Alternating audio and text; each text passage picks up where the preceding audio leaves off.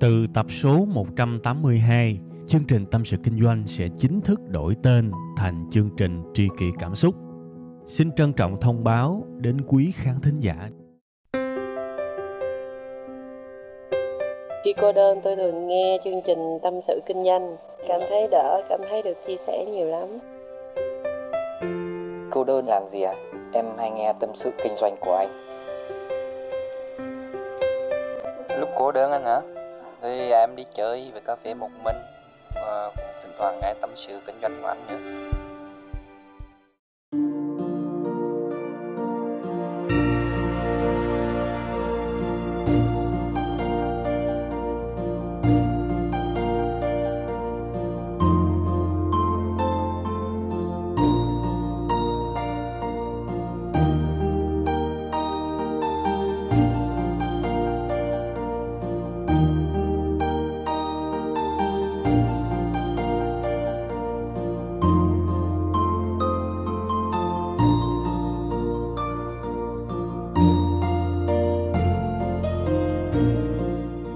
Mến chào các bạn đã đến và đã quay trở lại với một cái ngôi nhà quen thuộc, đó là ngôi nhà của Tâm sự Kinh doanh. Cái ngôi nhà này nó được mở cửa, thực ra nó mở hoài luôn, nó có đóng đâu. Nhưng mà nó chính thức, nó có cái giờ cố định để mà trưng ra một cái gì đó mới. Đó là 7 giờ sáng thứ hai hàng tuần, và cái nhà mà các bạn vào coi á, nó là cái trang web tamsưkinhdoanh.com ha. Cái bài tuần này tôi tạm hình tượng nó là một cái dòng suối mát. Các bạn nghe trong văn, trong thơ, trong sách, trong vở, nghe dòng suối mát thì cảm giác là yên bình, đúng không? Yên bình, nhẹ nhàng, mát mẻ. Nhưng mà thật ra đó là suối ở trong thơ thôi. Cái suối đó nó chỉ đúng với những người biết bơi và những người ở cái khu vực đó lâu, biết cái chỗ nào bị trũng, bị lún chân. Đó, chứ mà một cái dòng suối mà nó hiện ra trước mắt của mọi người thì coi chừng vẫn có người chết khi bước xuống dòng suối à. Nghe ý của tôi muốn nói là cái bài này có thể tưới mát những tâm hồn nào đó, nhưng cũng có thể nhấn chìm luôn, cho đi luôn cho nó khỏe những tâm hồn đó nào đó nha. Và các bạn thấy cái tiêu đề của cái audio này nghĩ qua thì nó hơi tiêu cực ha. Quy tắc điếu thuốc. Thực ra có rất nhiều cách đặt tên. Tôi lấy cái quy tắc điếu thuốc vì tôi tin là ai trong chúng ta cũng biết điếu thuốc cho dù có hút hay không, đúng không? Và tôi thì tôi làm nội dung, chắc chắn nội dung là tích cực, nhưng mà tôi sử dụng ngôn ngữ của khán giả. Tôi phải nói một cái gì đó mà ai nghe cũng hiểu, bình dân cũng hiểu, mà cao cấp cũng hiểu. Tôi tham lắm các bạn, nên là tôi không bỏ qua bất cứ một đối tượng khán giả nào mà tôi có thể tác động tích cực lên cuộc đời của họ. Thì trong rất nhiều những thuật ngữ cao siêu, tôi lấy và tự chế ra một cái quy tắc, đó là quy tắc điếu thuốc, vì tôi biết chắc là bạn sẽ hiểu cái này. Vậy tại sao tôi lại gọi là quy tắc điếu thuốc? Bây giờ tôi hỏi các bạn, cái điều nguy hiểm nhất mà cái điếu thuốc đó mang lại là cái gì? Bây giờ bạn trả lời đi. Và tôi đoán được luôn á, cái mạch mà các bạn sẽ trả lời nó sẽ như thế này. Hút điếu thuốc đó, điều nguy hiểm nhất nó mang lại là bị ung thư, bị viêm phổi, bị ho, bị các vấn đề về phế quản, phế nang, ABCDZ, đúng không? Đúng, các bạn nói rất đúng.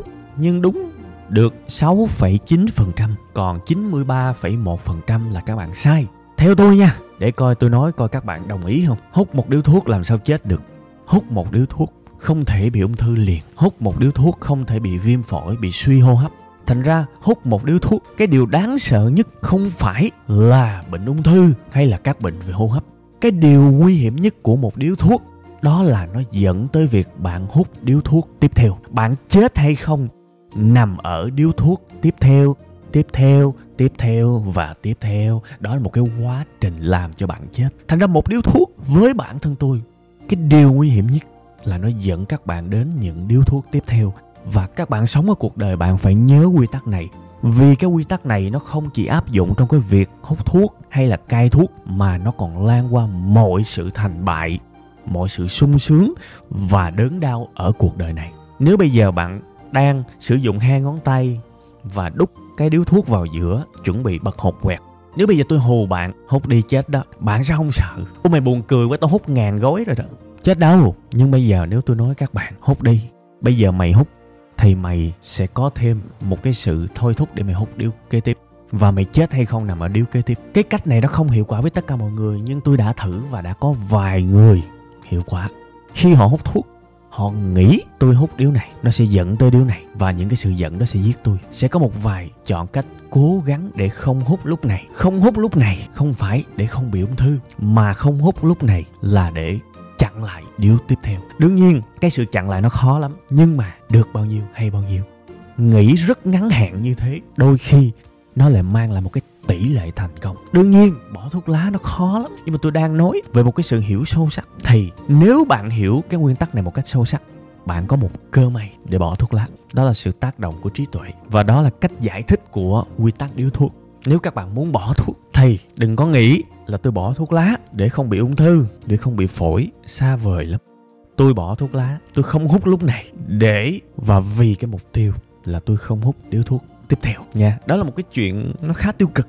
Bây giờ tao qua một cái chuyện nó tích cực hơn thử, là cái việc mà đi bộ đi. Bây giờ bạn đi bộ để làm gì? Bạn đi bộ để bạn có một thân thể cường tráng, để bạn có một sức khỏe vượt trội thì thôi cũng được. Nhưng mà nếu bạn nghĩ như thế thì bạn rất nhanh bỏ cuộc. Ví dụ như tôi đi bộ, và trong cái giờ phút mà tôi giác ngộ, tôi đặt một mục tiêu là ngày hôm nay tôi đi bộ vì mục tiêu ngày mai tôi có thể tiếp tục đi.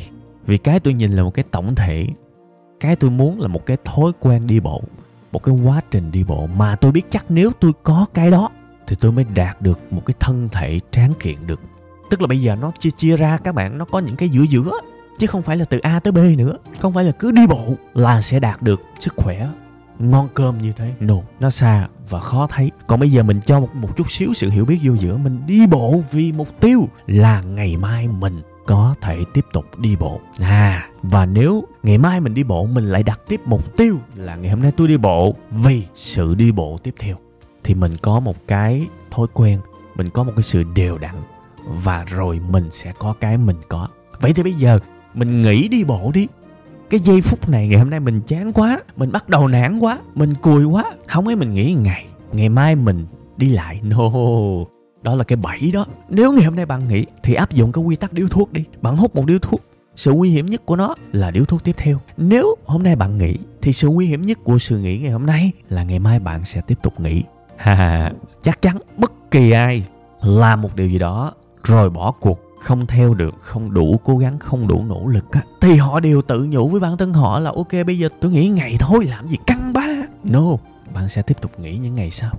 Trừ những trường hợp bạn nghỉ mà không thể dàn xếp được á, ví dụ như bạn bị bệnh á, thì cái quy tắc này không áp dụng. Ví dụ bạn bận rộn, bạn đăng ký cái phòng gym ở quận Tân Bình đi, mà nguyên tuần này bạn phải bay đi bên Mã Lai hay là Tokyo gì đó để gặp đối tác, thì thôi cũng thua.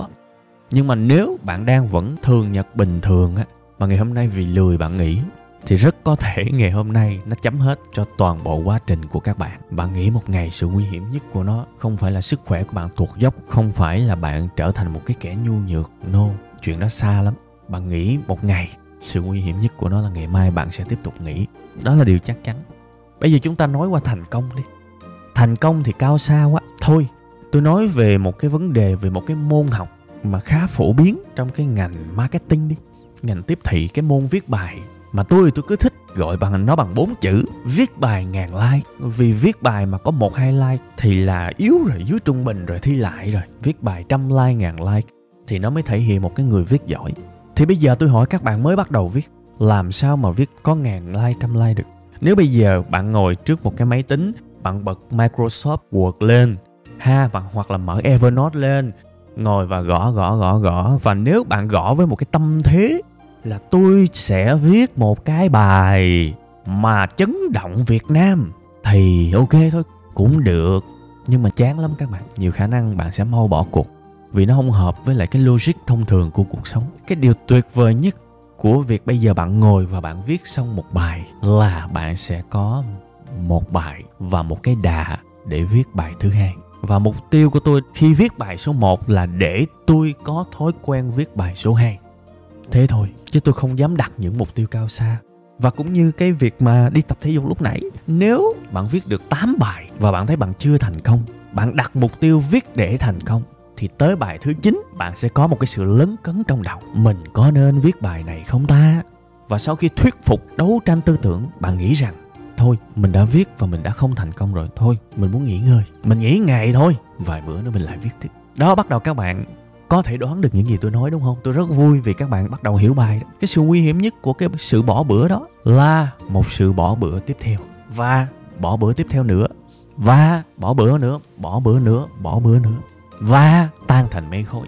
Nếu mà các bạn ngồi, các bạn thực sự nghĩ xa được như thế, bạn sẽ có một cái thoáng rùng mình là bây giờ mình quyết định tương lai của mình nè. Mình giải thích được các bạn à, chứ đâu có cái gì hên xui. Mình giải thích được, mình biết là nếu bây giờ mình mà không viết được thì chán, coi như tương lai mình đứt rồi. Và mình giải thích được, nó là một cái tiền đề dẫn tới những cái domino ở phía sau. Tôi không bảo các bạn viết và phải đăng mỗi cái. Tôi nói thật, tôi đã từng nói với các bạn ở những cái bài mà tôi nói là tôi tập trung vào chất lượng hơn là số lượng. Có nghĩa là những ngày mà tôi cảm thấy quá tệ tôi không viết. Các bạn đừng hiểu lầm, ý tôi nói là tôi không viết một cái bài hoàn hảo để mà đăng. No, thực ra tôi vẫn nguệch ngoạc, tôi vẫn ngồi viết bâng quơ, và tôi đặt mục tiêu luôn là cái bài này tôi không đăng. Ý của tôi là vậy, nhưng tôi vẫn ngồi tôi viết nha. Tại vì cái chỗ này đột nhiên tôi lấn cấn. Tôi biết là sẽ có nhiều bạn nói là ủa, ông nói trong một cái tập nào đó là những ngày mà ông cảm thấy không thoải mái thì ông đâu có làm gì đó. No, tầm bậy. Tôi không làm một sản phẩm chuyên nghiệp để phát hành thôi, nhưng tôi vẫn viết. Và tôi nói thật các bạn á, với bản thân tôi, cái bản nháp, những bản mà tôi biết chắc là tôi ngồi tôi viết để giữ đà thôi, chứ tôi không bao giờ đăng á. Cái số lượng bản nháp đó nó nhiều vô kể các bạn. Bây giờ tôi in ra chắc là 10-20 cuốn, nhiều lắm. Nhưng mà cái lý trí của tôi biết là có những ngày, những thứ tôi làm ra rất dở, rất tệ vì tâm trạng tôi không có, thể trạng tôi không tốt, vì tôi gặp quá nhiều căng thẳng, vì tôi có quá nhiều việc để làm. Nhưng mà tôi không có quá buồn vì việc đó, vì mục tiêu tôi đặt ra trong quá trình tôi viết á là tôi phải viết, vì sự hay nhất của cái sự viết bây giờ là bài tiếp theo, là nó có một cái sự dẫn lối tới bài tiếp theo. Nếu ngày hôm nay tôi bỏ, tôi sợ bao nhiêu sự nỗ lực trước đó của tôi sẽ bị tiêu tan hết. Tôi sợ nó sẽ dẫn tới một cái sự nghĩ tiếp theo, và sự nghĩ tiếp theo nó sẽ dẫn tới nhiều sự nghĩ tiếp theo nữa, và tôi sẽ trở nên yếu đuối, tôi sẽ trở nên nhu nhược, tôi sẽ trở nên kém giận. Tôi đã nói với các bạn rồi đó, chúng ta không đứng yên trong cuộc sống này. Chúng ta hoặc tiến lên hoặc lùi xuống, không có điểm đứng yên. Thành ra các bạn rất ngây thơ nếu các bạn hy vọng cuộc đời này là một sự bình yên, cuộc đời này là một sự ổn định. Không có, ngay cả tiền cũng không ổn định. Bạn cầm 500 triệu trong túi, ok, bạn vẫn cầm 500 triệu đó, nhưng tiền theo thời gian lạm phát nó sẽ giảm xuống. Những cái món hàng bạn mua được với 500 triệu ở năm nay chắc chắn sẽ ít lại khi bạn cũng cầm số tiền 500 triệu ở tương lai. Bạn đã từng ăn một dĩa cơm 2.000 đồng, cơm sườn 2.000 đồng. Bạn đã từng ăn một dĩa cơm sườn 1.000 đồng chưa? Tôi ăn rồi. Bây giờ một dĩa cơm sườn nhiêu? Sẽ là bị hoang tưởng, bị tâm thần. Nếu mà bây giờ một dĩa cơm sườn 2.000 đồng, no, phải gấp 10 lần, phải gấp 15 lần. Thậm chí là có những nơi gấp tới 50 lần dĩa cơm sườn, đúng không? Không có gì ổn định cả. Các bạn phải làm quen và phải tập điều đó. Và chúng ta không cần phải làm cái gì đó ghê gớm để tìm sự ổn định. Vì bây giờ chỉ cần mình giữ cái đà, chỉ cần trong từng hành động mình làm mình ý thức được cái sự hay nhất, hoặc là cái sự dở nhất, cái sự đã nhất, hay là cái sự nguy hiểm nhất của nó, là nó dẫn tới hành động tương tự tiếp theo, là các bạn đã có thể giác ngộ được rất nhiều thứ trong cuộc đời. Ngày xưa tôi nóng nảy lắm các bạn. Khi mà tôi cãi lộn, tôi hay nói ra những câu rất là nặng. Tôi không kiểm soát được mình. Và tôi cứ tự nhủ bản thân mình là lúc mình nóng á, mình phải ngưng. Vì mình mà hành xử theo kiểu như vậy, nó sẽ dẫn tới những sự tan vỡ. Tôi ý thức rõ lắm nhưng mà tôi không bỏ được các bạn. Vì cái sự tan vỡ đâu đó nó xa xôi. Và thường á các bạn, con người mình á, nó có một cái hay mà nó cũng có một cái dở. Là con người mình bao dung kinh lắm. Và tôi hạnh phúc lắm vì điều này, nhưng mà tôi cũng đau nhất vì điều này. Cái người mà tôi làm cho họ tổn thương, lúc đó họ rất tổn thương, nhưng sau vài ngày họ lại tha thứ cho tôi, họ lại bao dung, mở rộng vòng tay ôm lấy tôi. Tôi lại trở về với một cái trạng thái bình thường, rồi giận dữ tôi lại nói ra những cái lời khó nghe. Sau đó tôi hối hận, tôi lại tự dặn bản thân mình là thôi, không được nói như thế nữa, vì nói chắc chắn sẽ tan vỡ. Và mình yêu thương những người đó quá, mình không muốn tan vỡ với họ. Nhưng mà rồi lại lặp lại, thì tôi nghĩ là trong đầu tôi có cái gì đó sai sai. Và tôi áp dụng cái quy tắc, cái điếu thuốc. Trong cái lúc mà giận dữ, thời điểm hiện tại, mình phải ngăn nó lại. Mình ngăn nó lại không phải là vì mình sợ những sự tan vỡ đổ bể, chia lìa trong tương lai. Mà cái hay nhất, cái đỉnh nhất của sự ngăn lại bây giờ là nó có thể tiếp tục ngăn một lần kế tiếp. Nó có thể ngăn nữa. Và nếu mình có một cái quá trình như thế thì còn gì hạnh phúc bạn. Và tôi làm và tôi bớt được rất nhiều các bạn.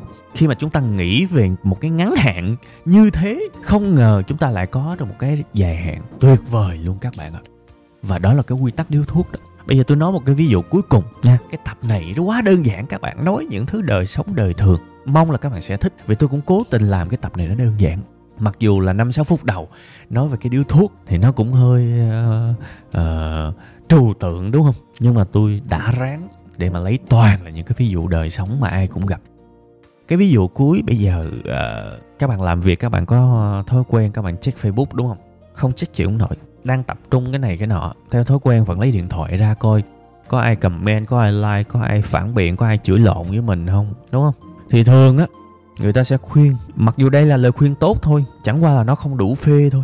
Người ta sẽ khuyên là đừng có làm như thế, nó sẽ sao nhãng lắm, nó sẽ biến chúng ta thành một người không thể tập trung. Cái câu này thực ra nếu mà cái người mà tôi nói cái câu đó trước mặt mà họ đã là cái người không thể tập trung rồi thì cái câu này không áp phê với họ. Vì họ chịu được sự không tập trung mà, vì họ vẫn được lãnh lương mà, nó không xi nhê. Và cái cách này nó cũng không có hiệu quả với tất cả mọi người đâu. Nhưng mà ít ra cái tỷ lệ thành công của nó sẽ cao hơn nhiều nếu cái người nào đó đang sao nhãng biết được rằng cái hành động sao nhãng của tôi, nguy hiểm nhất là nó dẫn tới sự sao nhãng tiếp theo. Sự sao nhãng tiếp theo nữa, sự sao nhãng tiếp theo nữa. Và nó tạo nên một cái con người sao nhãng. Một con người không thể tập trung được làm bất cứ thứ gì ở mức độ sâu sắc, ở mức độ chất lượng. Và một con người bị bích cái khả năng vươn lên. Phải hiểu một cái quy trình dài như thế. Thì khi bây giờ mình cầm điện thoại lên, giả sử mình có một cái hình nền, trên cái hình nền nó ghi một cái chữ. Nguy hiểm nhất của sao nhãng là dẫn tới sự sao nhãng tiếp theo. Ví dụ như thế. Thì trong 100 người tôi tin sẽ có khoảng 20-30 người gì đó thức tỉnh và sẽ bỏ điện thoại xuống. Bỏ điện thoại xuống không phải để tránh trở thành một người nhu nhược, mà bỏ điện thoại xuống để biết bây giờ mình bỏ thì nó sẽ dẫn tới một cái điều tiếp theo là mình có thể bỏ được những lần sau. Thì tôi chúc mừng các bạn, và tôi không mong gì hơn ngoại trừ cái hành động đó sau khi nghe cái audio này. Rồi, nói thế thôi chứ bây giờ ví dụ thì còn nhiều lắm. Mà thôi, tới đó là ngon rồi ha. Tôi mong các bạn sẽ ứng dụng cái quy tắc điếu thuốc vào trong mọi điều của cuộc sống này nha. Tôi tin là cái gì cũng có thể áp dụng được cái quy tắc điếu thuốc này. Và hãy cứ nghĩ ngắn hạn theo cái kiểu của quy tắc điếu thuốc này đi. Nó cũng hay lắm. Và cứ ngắn hạn như thế này, bạn lại có được cái dài hạn với một cái sự nhẹ nhàng và dễ dàng hơn nhiều. Cái này thì tôi không có giải thích sâu sắc theo khía cạnh tôn giáo được. Nếu bạn nào am hiểu sâu sắc về Phật Pháp, tôi xin phép không giải thích theo cái nghĩa mà nó quá là bao quát, quá là rộng, quá là sâu sắc. Cho tôi được giải thích theo một cái nghĩa nôm na nha. Nôm na có nghĩa là sẽ có sai đấy. Nếu các bạn chú tâm, các bạn xoáy vào, các bạn sẽ thấy sai đấy. Nhưng mà thôi, tôi xin các bạn cho tôi được giải thích một cái khía cạnh, một cái khái niệm Phật giáo theo nghĩa nôm na, đó là chữ tuệ giác. Nôm na các bạn có thể hiểu là một cái sự hiểu biết sâu sắc lắm. Và nó dẫn tới một sự giác ngộ, một sự thay đổi, một sự tươi mới trong hành động con người của các bạn. Nôm na là các bạn có thể nói là chúng ta hiểu để chúng ta thay đổi. Chúng ta không thể thay đổi được nếu chúng ta không hiểu. Và tôi tin rằng cái hiểu hay nhất là cái hiểu đúng bản chất của một sự vật, sự việc nào đó. Như là việc hút một điếu thuốc. Nếu các bạn thật sự hiểu được và hiểu ở cái tầng nghĩa rất sâu như là tôi đã nói với các bạn, tôi tin rằng một bộ phận trong các bạn sẽ có một sức mạnh và các bạn sẽ thay đổi được. Thay vì nghĩ tới những thứ sâu xa, cứ nghĩ tới những điều đơn giản như thế thôi. Tôi chúc các bạn một lần nữa, chắc là tập này tôi chúc nhiều lắm ha. Nhưng mà thôi, lời chúc mà đâu có thừa. Chúc các bạn một lần nữa đủ sự để ý, đủ sự chiêm nghiệm để có thể thay đổi được những điều không hay trong cuộc đời của mình. Đừng bao giờ quên một điếu thuốc nguy hiểm nhất khi nó dẫn bạn tới điếu thuốc tiếp theo. Cảm ơn các bạn rất nhiều nha.